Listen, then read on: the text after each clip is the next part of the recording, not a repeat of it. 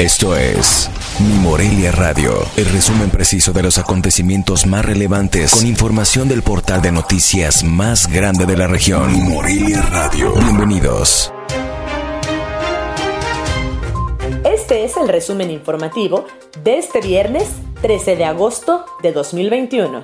El próximo lunes 16 de agosto iniciará la vacunación de las primeras dosis de Pfizer-BioNTech contra COVID-19 a personas de 18 a 29 años de edad y mujeres embarazadas en Morelia. Esta jornada de vacunación en Morelia se desarrollará los días 16 al 19 de agosto del presente año. Los centros de vacunación abiertos serán los siguientes en un horario de 8:30 de la mañana a 14:30 horas. Ciudad Universitaria, Poliforum, Unidad Deportiva Ejército de la Revolución. El Instituto Mexicano del Seguro Social informó que de enero a julio de este año se crearon poco más de 500,000 de empleos. El IMSS reporta 518,191 puestos, de los cuales 130.9% corresponden a empleos permanentes. Un total de 120 locatarios y más de 3,000 empleados de la plaza comercial Paseo Altozano fueron los afectados por el bloqueo a los accesos de las instalaciones que este viernes realizó la sección 18 de la Coordinadora Nacional de Trabajadores de la Educación. La ocupación de camas reconvertidas para la atención de pacientes COVID-19 en Lázaro Cárdenas, Michoacán, mantiene su tendencia al alza. Este viernes registra un 91.6%, informó el Comité Jurisdiccional de Seguridad en Salud. La Secretaría de Salud Pública confirmó que se realiza operativo conjunto con la Federación para restablecer la circulación en localidades de Tierra Caliente donde se reportan cortes carreteros. Sin embargo, esta dependencia y la Secretaría de Gobierno no cuentan con información de familias desplazadas por la inseguridad en Coalcomán, Tepalcatepec, Aguililla y Buenavista. Los mexicanos aumentaron en promedio 4 kilos debido al confinamiento por la pandemia de coronavirus, de acuerdo a información del Instituto Mexicano del Seguro Social.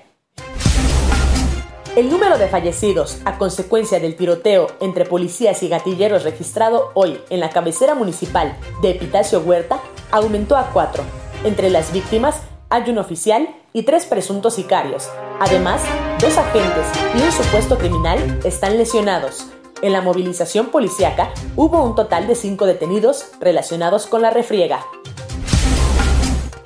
Sería hasta el mes de octubre que se defina si existe una recuperación real en el lago de Cuixeo debido a la alta evaporación que existe en el cuerpo de agua, indicó la coordinadora general de la Comisión Estatal del Agua y Gestión de Cuencas, Angélica Pérez Gómez.